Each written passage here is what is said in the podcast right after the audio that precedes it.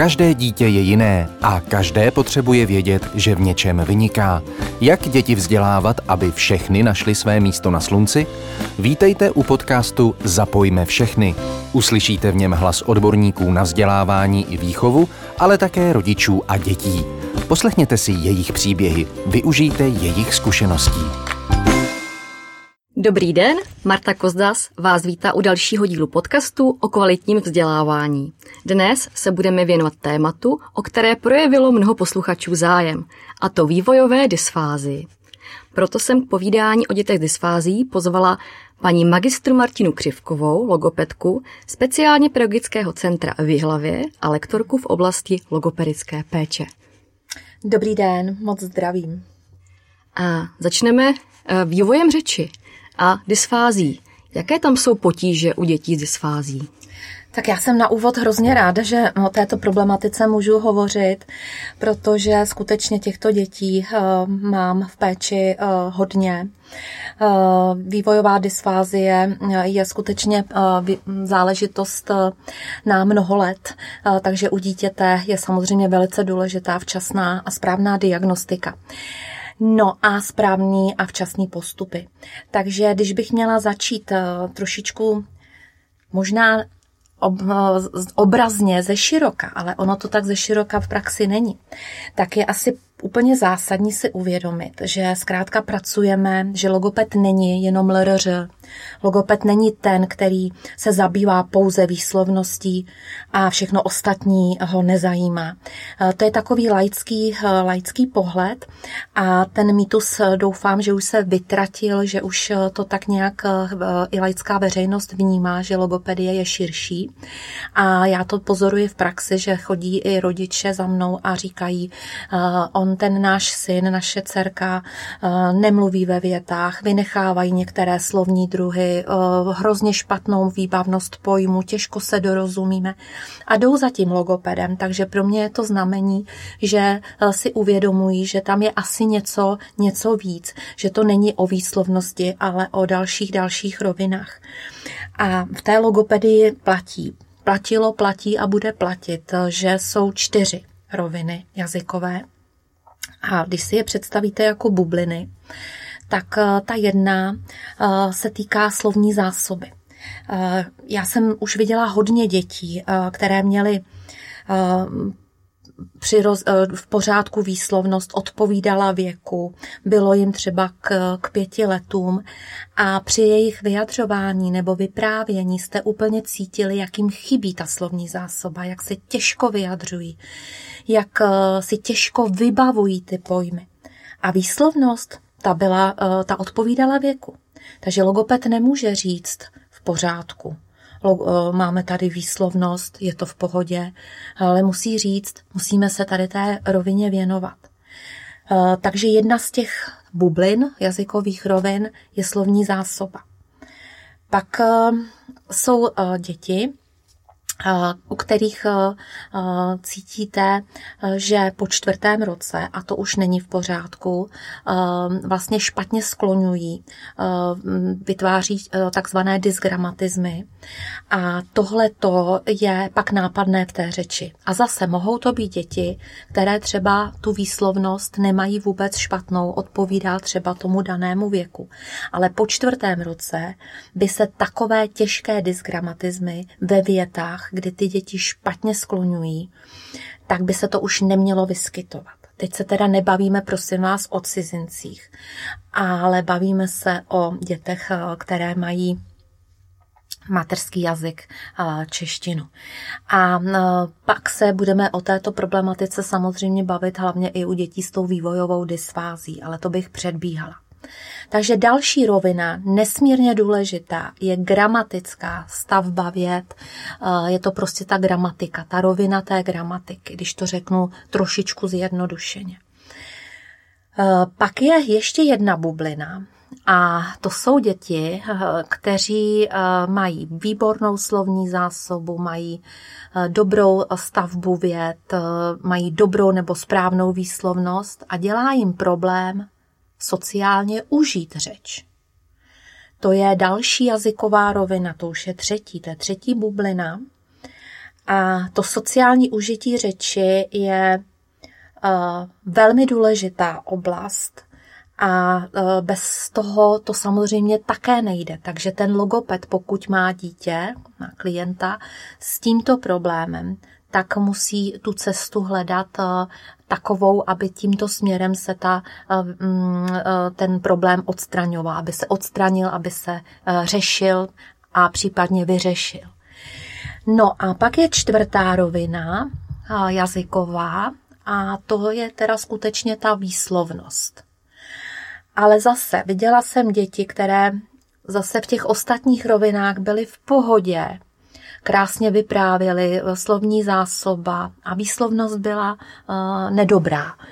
Ale v těch ostatních rovinách tam ty nápadnosti tak velké třeba nebyly.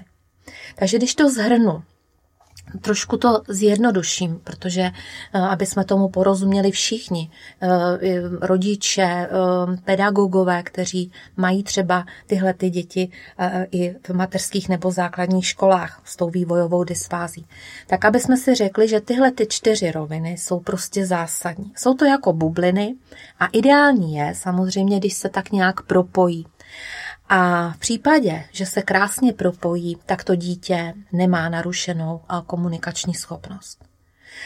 Ale pokud jedna z těch bublin nebo více bublin současně působí rušivě na komunikační záměr toho člověka, tak už to je narušená komunikační schopnost. Takže se bavíme o čtyřech uh, věcech. No a když eh, vezmu možná ten, než eh, přejdeme k té dysfázi, jestli můžu tedy říct, tak nějak trošičku něco o tom vývoji řeči, protože eh, samozřejmě jsme se o něm mohli bavit už vlastně od narození, kdy do toho konce jednoho roku jde o přípravná stádia, ale pojďme se podívat teda, co se děje od toho jednoho roku. Takže ty děti kolem toho jednoho roku začnou označovat rodiče, prarodiče, takové to mama, baba, neskloňují, nečasují. Zkrátka to jsou takovéhle, takováhle jednoduchá slova a tam vlastně začíná ten, ten vlastní vývoj řeči. Musím však podotknout, že ještě do roka a půl převládají samozřejmě u těch dětí gesta, ale pojďme se podívat třeba, co se děje dál.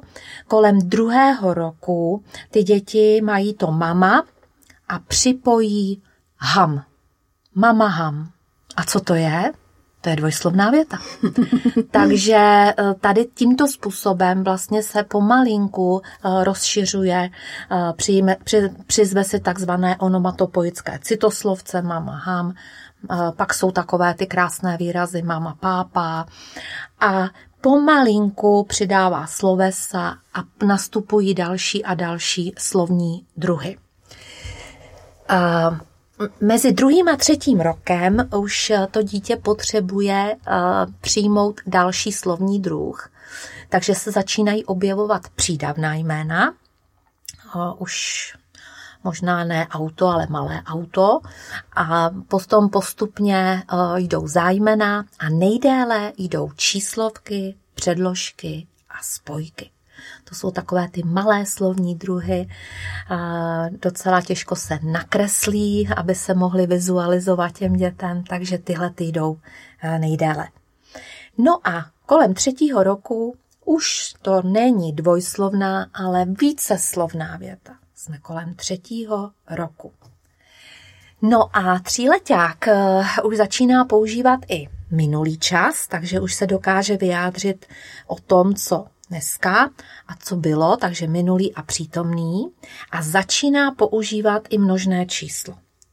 Už nechce auto, mm-hmm. ale auta. A to je velký rozdíl pro něj, že jo? Takže to si myslím, že eh, je kolem toho třetího roku hodně, hodně poznat eh, a začíná odpovídat těm dospělákům na takové ty jednoduché otázky. Kdo, co dělá, kde, proč, a e, začíná vlastně e, používat, ještě jednou říkám, ty víceslovné věty. Mezi třetím a čtvrtým rokem vezme jednu větu, druhou větu a jednoduchým slučovacím způsobem je spojí. a vzniká souvětí. To je mezi třetím a čtvrtým rokem. V tomto období se řeč stává srozumitelnější a toto je asi eh, takové typické pro toto období, nebo typické. Je to v tom vývoji řeči takto zastoupeno. Po čtvrtém roce tedy vypráví, konverzuje, odpovídá už na další otázky, co kdyby, jak, jak dlouho, proč, kdy, užívá ten přítomný minulý čas, to jednotné množné číslo, ale hlavně po čtvrtém roce používá všechny slovní druhy. A můžeme to období nazvat jako nějaké zajímavé magické období, magická čtyřka, protože po čtvrtém roce by děti neměly mít uh, dysgramatizmy v řeči, měly by používat všechny slovní druhy. Po čtvrtém roce už to dítě mluví v souvětí a po čtvrtém roce vlastně vypráví a uh, tu svoji mateřštinu má takhle roz, rozvitou.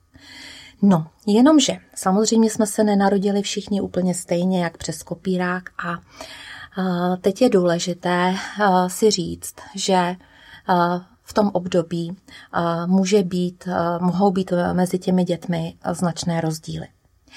A proto tady dnes jsme, aby jsme si ty rozdíly pojmenovali a hlavně, aby jsme si řekli, jak se dá těm dětem pomoci a kdy se má začít pomáhat to je možná důležité. Kdy začít? Ano, kdy začít a když už eh, je to všechno správně načasované a ten, eh, ten člověk, eh, logoped, začne s tím dítětem pracovat, tak samozřejmě je fajn, když je to právě v období, kdy jste takzvaně nestratili čas. Tak, Protože po čtvrtém roce tedy to dítě eh, z hlediska vývoje řeči eh, takto, eh, takto mluví, nebo by mělo mluvit, ale musíme brát v úvahu určité odlišnosti. Eh, já bych možná se teď vrátila ještě eh, k dětem, které mají takzvaný opožděný vývoj řeči. Mm, určitě, určitě, protože může být záměna, dysfází, opožděný vývoj. Tak, hmm. my jsme si teď řekli, eh, jak ten vývoj řeči vypadá, ale rozhodně nemůžeme počítat s tím, že jsou všechny děti úplně stejné. A kolem třetího roku, pokud to dítě má uh, problémy v řeči, tak se mluví o opožděném vývoji řeči prostém. Jaké třeba tam jsou ty problémy? Tak, uh, opožděný vývoj řeči prostý, kdo to je? Tak uh, to jsou děti, které kolem třetího roku, kolem třetího roku mají velmi malou slovní zásobu a těžkou patlavost, ale napříč všemi možnými okruhy uh, slovní zásoby. To znamená, uh, to, co se kolem nich běžně v životě pohybuje, tak napříč těmi všemi okruhy mají malou slovní zásobu. Takže i špatně vyslovují hlásky. A těžkou hmm. patlavost, ano.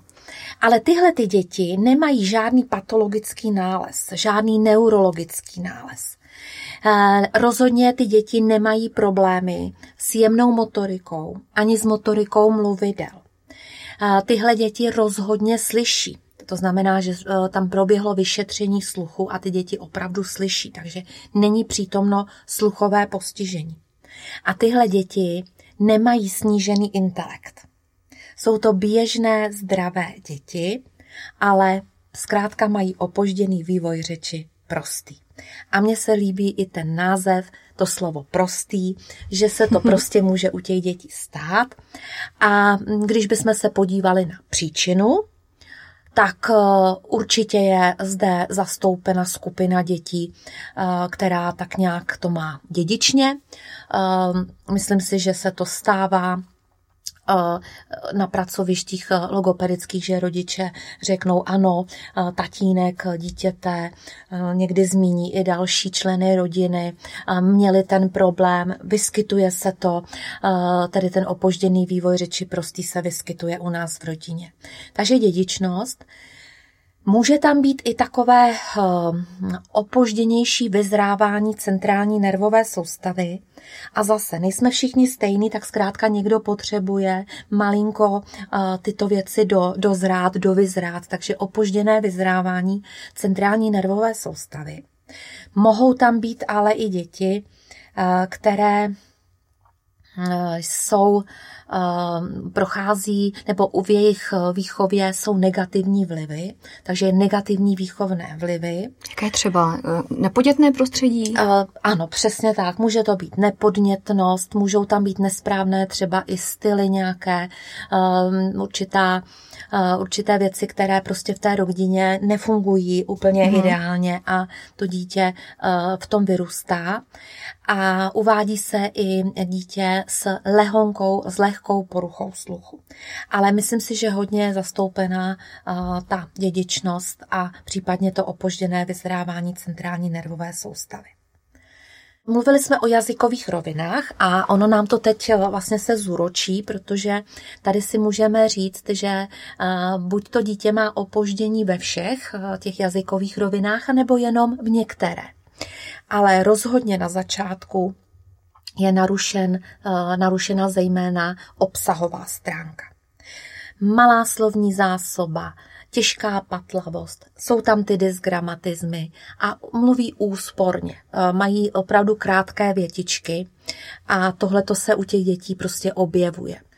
Eh, rada rada, když tomu dítěti je kolem tří let, tak co bychom měli dělat? Co je zásadní? Co je teď a v tuhle chvíli na místě? Tak určitě okamžitě nastoupit do mateřské školy. Mm-hmm. To je uh, strašně důležité, protože uh, v mateřské škole je jsou opravdu připraveny, nebo pedagogové jsou připraveni mají odborné znalosti.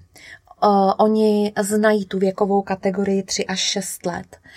Je to velmi kreativní skupina lidí, kteří dokáží dětem v tomto věku předkládat činnosti a vzdělávají je hravými cestami, přirozenou cestou. Ale co u nich je důležité, oni dokáží, protože mají ty znalosti, dokáží dávat dětem přiměřenou výchovu a vzdělávání z hlediska věku, ale i schopností. A jsme u toho. Musí tam odlišit, co to dítě potřebuje, a tohle to oni v rámci toho studia a tady vlastně té praxe potom eh, to aplikují. Takže oni dokáží přiměřeně přistupovat k těm dětem z hlediska věku a schopností. Abych to možná uvedla na příkladu. Uh, oni vlastně ví, kdy má dítě umět základní barvy a kdy doplňkové. Kdy má umět geometrické tvary a jaké. Uh, kdy má uh, kreslit hlavonožce a kdy kres, postavu z detaily. V motorice se, kdy má dítě střídat nohy na přichůzi po schodech. A takhle bych mohla pokračovat dál. To není jeden rok, to jsou prostě to období 3 až 6 let.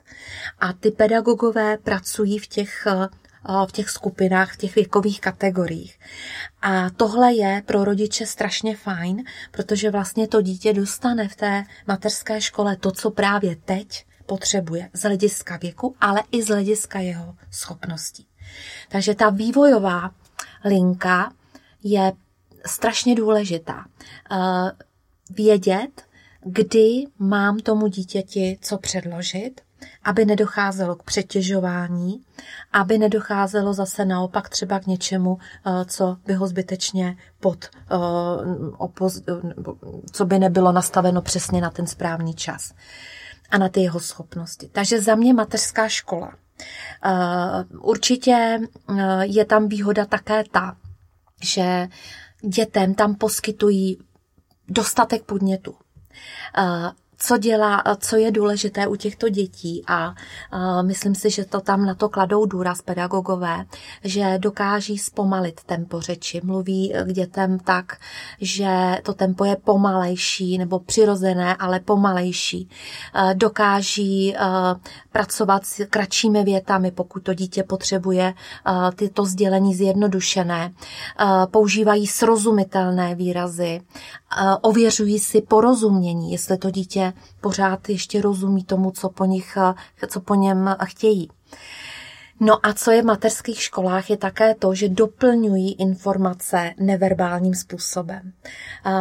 Tam je to úplně přirozené, že doplňují tu informaci tak, že neverbálně ještě ukáží tomu dítěti ten význam. Jako pojď sem, tamhle Přesně to je. tak. Mm-hmm. Dávají, dávají vlastně ty eh, informace do dalšího rozměru a to je nesmírně důležité a to je takzvané vícesmyslové vnímání, což v mateřských školách je eh, velmi často zastoupeno, protože děti potřebují ty informace vnímat více smysly, pomáhá jim to. Takže tady těmhle těm dětem rozhodně doplňkové věci tohoto typu jsou žádoucí. Takže když dochází ty děti eh, do mateřské školy, dochází tam eh, od těch tří let, tak vlastně, když to vezmu z pohledu mateřské školy, tak cokoliv v té škole dělají, tak vlastně rozvíjí u toho dítěte tu řeč. To je také zásadní. Uh, oni uh, přesně ví, uh, co s tím dítětem mají dělat. Určitě po něm nechtějí opakovat dlouhá slova, pokud to dítě ještě ne, nezvládá krátká slova, tak je naprosto zbytečné a špatné, když se po něm chce slovo kartáček, letadlo, sluníčko, ale kratší slova, míč, myš, na té úrovni třeba jsou, ale na těch delších slovech ještě ne. Takže eh, dospěláci by neměli dělat tu chybu, že by chtěli po těch dětech opakovat dlouhá slova. Jít zkrátka v tom vývoji řeči od toho začátku, od toho zvuku, od těch krátkých slov, pak teprve delší slova. A je to tak přirozené, protože takhle procházíme, nebo jsme procházeli vývojem řeči i my. Nikdy to nešlo od věd, ale vždycky to šlo od toho zvuku. Takže tak, ale ehm, když se podíváme, eh, co vlastně všechno v té mateřské škole tomu dítěti pomáhá, už jsem říkala, na co se tam sáhne, tak rozvíjí eh, u dítěte řeč. Ale rozhodně tam je kvalitní řečový vzor, což je důležité. Eh, rozhodně se tam klade důraz na slovní zásobu, pracují s rytmizací, pracují, rozvíjí u dětí motoriku, rozvíjí zrakové vnímání, rozvíjí prostorové vnímání. Tyhle ty věci všechny tomu dítěti pomáhají v rámci rozvoje řeči. No a to dítě tam celý rok chodí a na konci toho školního roku když paní učitelky si sednou a řeknou, tak podívej se na toho Péťu, a když přišel, tak mluvil hodně špatně, mluvil málo a chodil pravidelně do mateřské školy. Pracovali jsme ve všech těch oblastech, rozvíjeli jsme ho celkově a podívej, jak to dohnal, jak mluví teď už daleko lépe, uh, už je to bezvadné a tak to je. Takže v tomto případě by to uh, byl ten opožděný vývoj řeči prostý. Takže děti to doženou, než nastoupí Takže, do školy. ano, ten hmm. školní od těch tří do těch čtyř let, to zkrátka při pravidelné docházce do mateřské školy. Takhle krásně zpracoval, přijal všechny ty podněty, ta řeč se nastartovala a postupovala, postupovala. A teď už jsou mu čtyři roky a paní učitelky sami i s rodiči vyhodnotí, že to krásně dohnal. Ale ale co teď, když si řekneme, že do mateřské školy to dítě chodilo, že ty podněty tam byly, eh, že se eh, pracovalo tak, jak se pracovat mělo a že jsou tomu eh, dítěti čtyři roky pryč. A ten stav se nezlepšil, začínají se tam objevovat třeba i věci v jiných oblastech, tak v tomto případě si ten pedagog nesmí říct, že to je nějaké pedagogické selhání, ale zkrátka po čtvrtém roce, a jsme u té magické čtyřky, by takové dítě měl vidět nějaký odborník. Jaký odborník? Odborník může to být samozřejmě um, logoped, může to být uh, psycholog, může to být uh, vlastně pracovník, uh, třeba ten logoped, který posoudí prvotně ten stav a pak pošle to dítě s tím rodičem na další vyšetření, protože by se mohlo jednat o vývojovou dysfázii. A říkám, ten, kdo bude vyšetřovat těch lidí je více. Tam jsou samozřejmě i další odborníci, kteří ten stav mohou nebo diagnostikují, ale přesto přeze všechno jsme u dítěte, kterému jsou čtyři roky pryč a může se ten rodič třeba přijít se ptat toho logopeda nebo toho psychologa, co má ještě za další vyšetření podstoupit to dítě. Takže teď jsme u té magické čtyřky a po tom čtvrtém roce by nebylo dobré čekat. To je ta velká chyba, protože pokud se potvrdí, eh, že to je vývojová dysfázie, tak eh, už jsem to říkala v úvodu, na včasnosti a správnosti té diagnózy hodně záleží. A tady už se nebavíme o opožděném vývoji řeči, prostém, ale začneme používat narušený vývoj řeči. A mezi opožděným a narušeným to je velikánský rozdíl. Takže to je narušený vývoj řeči a to ještě ke všemu specificky. Jak tedy se nám dítě po tom magickém čtvrtém roce projevuje v oblasti řeči dítě s vývojovou dysfází? Já bych eh, možná malinko zmínila, co to ta vývojová dysfázie je, aby jsme přesně věděli, že se samozřejmě bavíme o specificky narušeném vývoji řeči, ale řekneme si i kam až všude ta vývojová dysfázie u toho dítěte prorůstá, co všechno ještě eh, samozřejmě způsobuje. Ale když bych to měla říct jako definici eh, a srozumitelně, aby jsme si to uměli představit. To dítě zkrátka má narušený vývoj řeči, specificky narušený. A to se projevuje tak, že buď má stíženou schopnost nebo až neschopnost se naučit uh, verbálně komunikovat. Takže takhle hovor, jako máme mezi sebou, to dítě není schopné? Tak, oni mají, to, uh, oni mají správné podmínky, ještě bychom si možná uh, měli říct, že je potřeba také zohlednit to, jestli to dítě mělo správné podmínky, přiměřené podmínky pro ten rozvoj řeči. A pokud ano, pokud tam bylo všechno v pořádku, tak eh, to je definice vývojové dysfázie.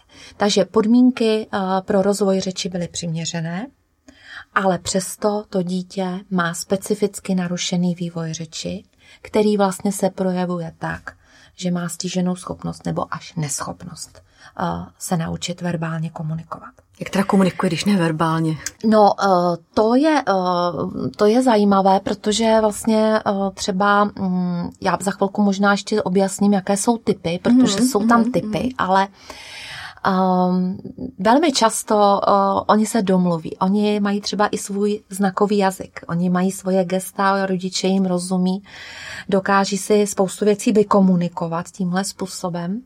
Takže to si myslím, že je právě to, uh, co je na nich uh, sympatické, že si tu cestu hledají.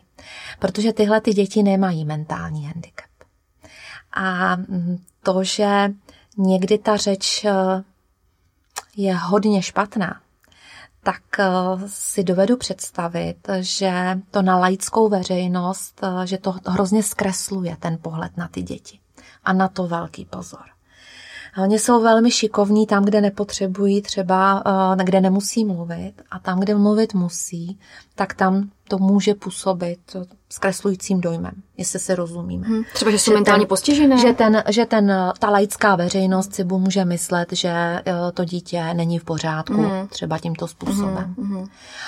A to je špatně, protože to tak vůbec není a, mm, a oni mm, potřebují zkrátka všechno jinak ale potřebují velkou pomoc. A znovu říkám včas.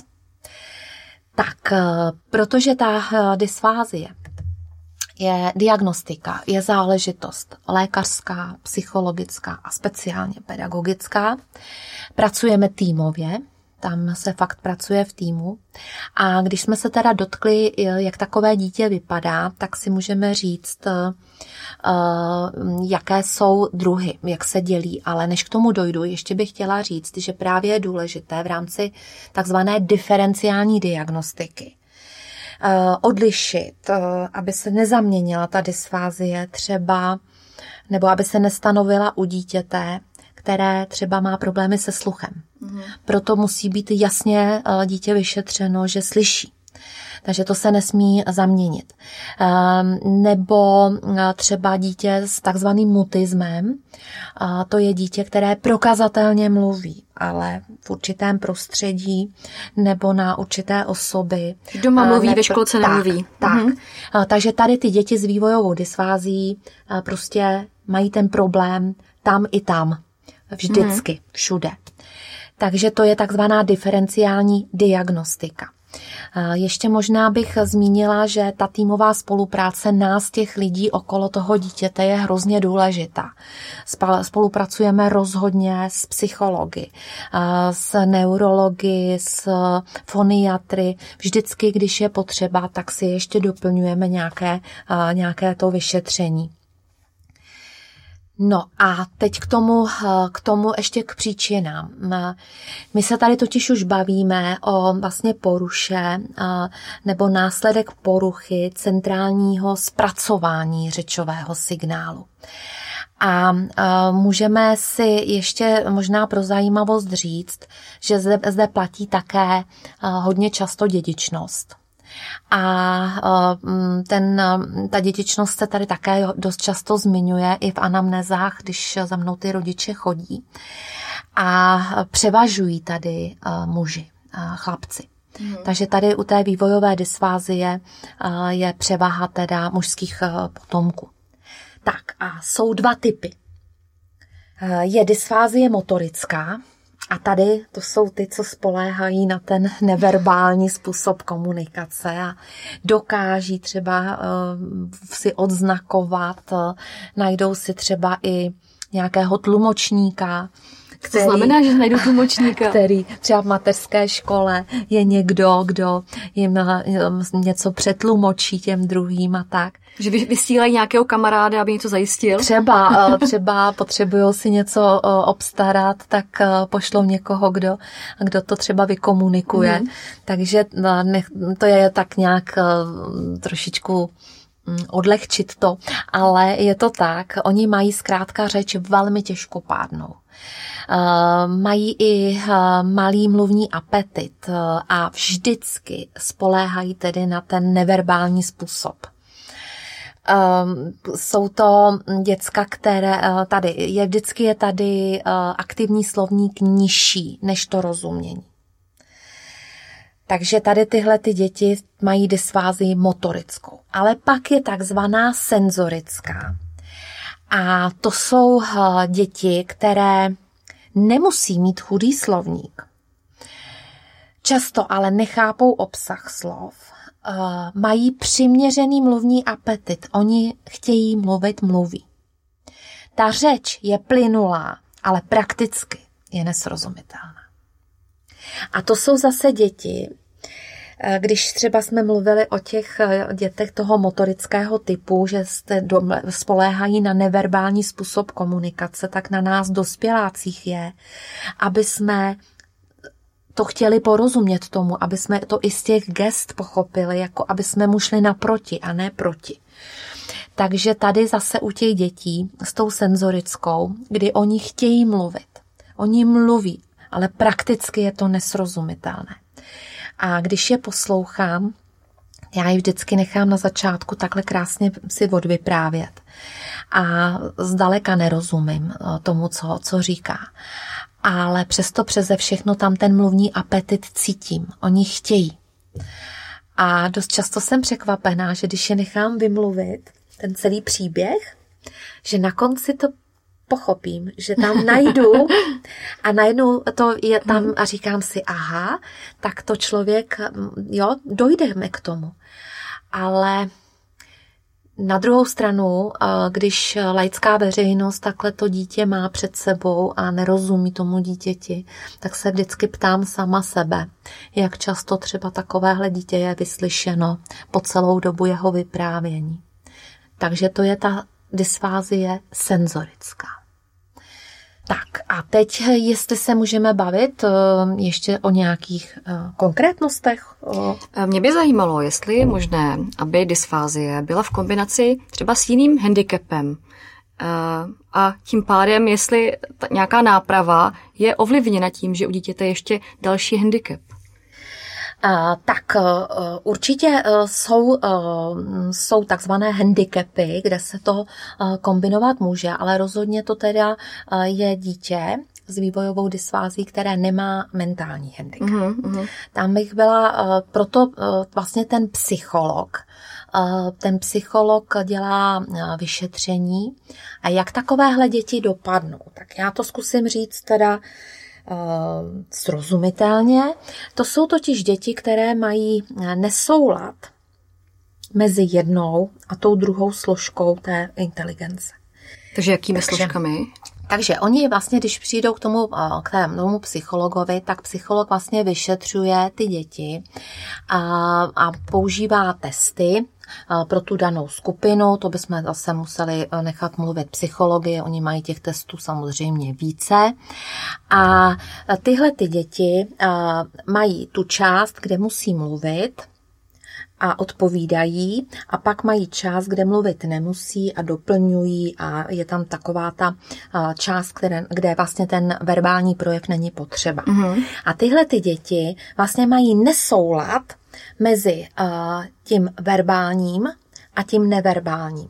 Takže tam, kde mluvit nemusí, když to řeknu velmi, velmi zjednodušeně, tam, kde mluvit nemusí u těch úkolů, tak tomu psychologovi vyskočí třeba i na průměr, nad průměr. Ale tam, kde musí mluvit, tak tam je to poznat, že jsou v tom třeba těžkém podprůměru. Takže je tam nesoulad mezi tou jednou a druhou složkou. Rozumíme tomu? Rozumíme takže tak, tak se ověří, že dítě zjednušeně nemá mentální postižení. Tak a teď teda hmm. tohle nemůže se vzít tak, jako že tady je to hodně špatně a tady. Ta nemůže se to stáhnout jenom na tu jednu složku, ale právě se to ukáže jako velký nesoulad mezi tou jednou a druhou složkou. A to je vývojová dysfázie. Hmm. Když se vrátím k těm dalším handicapům, hmm. s čím teda se může, kromě mentálního, to je jasné, že se vylučuje ten mentální handicap, tak s čím se může pojít hmm. vývojová dysfázie? Tak samozřejmě, že se může pojít e, s nějakým třeba se zrakovým handicapem nebo třeba s, já nevím, to je vždycky je to otázka toho posouzení toho psychologa, protože to dítě může mít souběžné postižení více vadami, mm. ale třeba um, jestli to je vývojová dysfázie u té konkrétní vady, to posuzuje ten psycholog nebo ten odborník, ten, uh, který vyšetřuje to dítě. Takže uh, to je vždycky na tom posouzení toho konkrétního dítěte. Takže neznamená to, že každé dítě se zrakovým handicapem zároveň má uh, vývojovou dysfázii, to rozhodně ne. Je to o tom, že se můžou stát různé kombinace, ale je to vždycky o tom uh, odborníkovi, o tom psychologovi nebo o tom uh, specialistovi. Protože eh, ty příznaky, jaké jsou ty příznaky, aby eh, vlastně všichni věděli, jak se projevuje ta vývojová dysfázie. My jsme si řekli, že ehm, ten jeden, jedna ta část dětí eh, spolíhá, spoléhá na neverbální způsoby komunikace, ta druhá skupina zase mluví, má plynulou tu produkci, ale prakticky nesrozumitelnou, ale rozhodně Hlavním příznakem je tedy ten, eh, nebo ty příznaky se týkají jak hloubky struktury řeči, tak i povrchu. Ale oni se týkají i dalších oblastí. Už to není jenom eh, v těchto těch, eh, v té řeči, ale i v jiných oblastech. Typické. Slovosled špatný vypouštění slov, zejména to, co jsem říkala, to, co se nedá nakreslit, takový ty předložky, mm-hmm. spojky, zájmena, to prostě vynechávají. Uh, děda Češe, děda se Češe, děda Češe. To jsou ty slovní druhy, které prostě vypouští, nebo vypouští tady ta jednoduchá nebo krátká slova. Objevují se určitě nesprávné koncovky. Máma koupit boty. Uh, slovosled může vypadat tak, že uh, není slunce ještě, zkrátka to přehazují, ale takže slovosled, vypouštění slov, nesprávné koncovky. Uh, co se týká slovní zásoby, tak uh, je také omezená. A redukují ty věty. Ale znovu říkám, je tam typický nesoulad mezi těmi verbálními a neverbálními schopnostmi. Proto paní učitelky říkají často, ale on je strašně šikovný, on je šikovný, hmm. když eh, dělá tohle, ty doplňovačky, tohle je první, tohle se z pucle skládá, všechno. A tady v té oblasti té komunikace eh, je ten rozdíl pak třeba velký. Ale není to jenom o té řeči, začne se to eh, vlastně projevovat a dysfázie pak i dál a dál a dál. Ale ještě bych možná k tomu řekla, že eh, v těch slovech se objevují eh, záměny, redukce hlásek eh, nebo celých slabik. Projev opravdu vypadá někdy až nesrozumitelně, takže to tam všechno v té řeči najdeme. Ale co je zásadní, je třeba si uvědomit, že tyhle ty děti mají narušené i takzvané sluchové vnímání a oni mají problém třeba se zpracováním melodie, rytmu. Oni mají problém s rytmizací slov. Oni mají problém se zpracováním akustického signálu. Vy vyšlete nějaký pokyn, třeba často se opakující, Všichni už jsou u vás, všechny děti už přijdou a on tam pořád někde stojí a čeká. A to není, že by byl nepozorný, ale on zpracovává ten akustický signál prostě déle. Takže eh, to je takové jenom vysvětlení, že to není nepozornost toho dítěte třeba, ale eh, je tam tady právě problém v tom zpracování. Mají problémy pak i s analýzou a syntézou slov. Možná bych ještě zmínila, že vlastně ten verbální projev prostě neodpovídá intelektu ani kalendářnímu věku toho dítěte. A s tím je potřeba prostě pracovat. V dalších částech, kde se můžou mm, objevit problémy. Zrakové vnímání. Oni mají eh, poruchy ve vnímání a rozlišování barev, rozlišování tvaru, že oni, nepoznají, že nepoznají nebo neznají ta slova, jak označit tu barvu? Ne, ne, oni to mají, jinak to vnímají mm. a mhm. jinak to rozlišují. Takové ty figury v pozadí, já nevím, jestli si tak rychle vypa... Myslím, že i když jsou testy do autoškoly, takový to vybírání těch... Překrývání obrázků. Ano, tak. Mm. Takže to jsou pro ně velké, uh, velké neznámé. A vy si tak jako like můžete říkat, tak mu dáme obrázkovou knížku. To bude to nejlepší pro něj. A to je zrovna problém. Velmi špatně se orientují v obrázkových knížkách. Dalším problémem, kromě zrakového narušení zrakového vnímání, je i narušení orientace v prostoru a čase. Co to znamená? Prostor. Prostor už to dítě vlastně využívá i v mateřské škole, při pohybových hrách. Oni mají potíže, problémy při pohybových hrách, protože stoupni si před, stoupni si za, stoupni si vedle. Oni mají velké problémy v prostoru. Takže problémy při pohybových hrách je další balíček. Uh, mají nesprávně chápou čas a vztahy v rodině. Pro ně ráno, poledne, večer je pořád uh, velký, velký problém. Mám na to speciální pracovní listy, kde jim to opravdu ukazuje a důležité je, aby to ráno uh, dokázali pochopit takzvaně přes slovesa. Ráno je čistím si zuby, meju se, češu se, obleču se, najím se a jdu do školy. To je ráno. Tím popisem, že svítí sluníčko, zpívá ptáček, voní vzduch, mm-hmm. to je cesta, kterou, eh, která je pro ně vzdálená. Takže eh, narušení prostoru a orientace v prostoru a čase je další, eh, další část problému. Mají také narušené motorické funkce a postupně se objevují ale i poruchy pozornosti.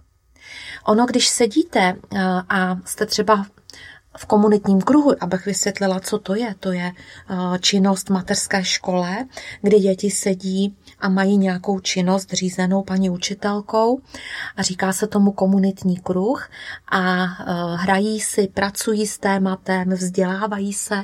Sedí v tom kruhu. Sedí v tom komunitním kruhu tak eh, tyhle ty děti samozřejmě jim eh, nerozumí třeba všemu.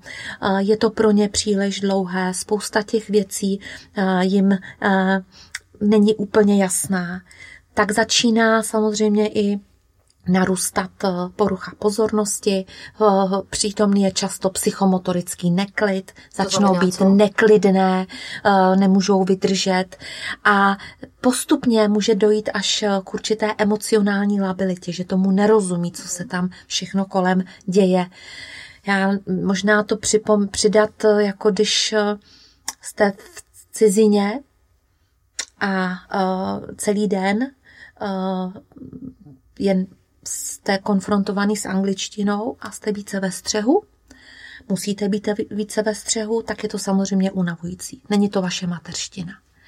Takže tady ta porucha pozornosti je další problém. A e, co ještě já bych zmínila jako důležitou věc, já e, mám za celou dobu, nebo co to dělám, tak já děti uh, učím i to, aby uměli vyjednávat. Považuji to za strašně důležitou věc do života a tohle dítě nemá možnost vyjednávat. Takže tohle to je v období vzdoru, fakt tu možnost eh, vyjednávat nemá a to se projeví samozřejmě v chování. A pak se může stát, že je tam jaká reakce? Bouchnou sazeb. No, afekt silný mm. záchvat vzteku a není to o tom, že by to dítě zlobilo nebo něco takového. Vlastně se vrátíte v kruhu k té řeči. Vlastně kruh se uzavírá. Eh, dalším problémem, ještě malinko bych, eh, nechci to opomenout, protože to je taky důležité, sociální kompetence, jasný, to prostě potřebujeme zažít a osvojit si a v tomhle věku je to, to je důležité. Oni totiž hůře navazují i uh, vztahy s vrstevníky, uh, nezapojují se příliš do her a velmi často také reagují negativně nebo jsou úzkostné reakce se objevují, uh, pokud se něco rychle mění. Mají problémy s adaptací. Když najednou rychle změníte program, rychle to všechno otočíte, tak tyhle ty děti mají s tím tím také potíže. No a tím bych to zakončila uh, s tím, že jsem chtěla tím říct si co? Že se nebavíme o opožděném vývoji řeči, ale už o specificky narušeném vývoji řeči a že tyhle ty děti zkrátka potřebují pomoc a včas, ještě jednou říkám, a, a za včasu a při správné diagnoze nebo při stanovení správné diagnozy a terapeutický efekt, ten zkrátka uh, neodpovídá obyčejně té míře toho úsilí, co do toho dáváme. Je to běh na dlouhou trať ale je to strašně příjemné, protože s těmi dětmi se dá krásně pracovat. Tvoříme nádherné logopedické deníky. Spolupráce s rodiči je vynikající a ty, co chtějí pomoci těm dětem, pochopí, že potřebují vnímat tu češtinu, tu mateřštinu jinak, že potřebují pomoc. A pomáháme jim i tak, že jim dáváme i podpůrná opatření do mateřské či základní školy a ta podpůrná opatření samozřejmě jim eh, umožňují eh, zohledňovat ty svoje potíže a mají tam eh, odborné vedení ve spolupráci s tím logopedem. Teď mi přímo nahrála, mm-hmm. protože otázky, které se vztahují k dysfázii, jsem nevyčerpala. Mm-hmm. A proto zvu uh, posluchače k druhému dílu mm-hmm. našeho povídání o vývojové dysfázii, kde se budeme už více věnovat uh, nějakým typům pro rodiče a pro učitele, jak vlastně pomoci dětem s tímto poměrně závažným handicapem. Určitě. Děkuji ti, paní logopedko, Není že jsi přijela moje pozvání a sdělila se nejen se mnou, ale i s posluchači své zkušenosti z oblasti péče o děti s narušenou komunikační schopností. A milí posluchači, nejen tento díl, ale i další podcasty a mnoho dalšího naleznete na našem Facebooku. Přeji příjemné dny a budu se těšit u dalšího dílu naslyšenou. Naschledanou. Podcasty Zapojíme všechny pro vás natáčí Národní pedagogický institut v rámci projektu Podpora společného vzdělávání v pedagogické praxi. Projekt spolufinancuje Evropská unie. Další rozhovory, články a videa najdete na www.zapojmevšechny.cz.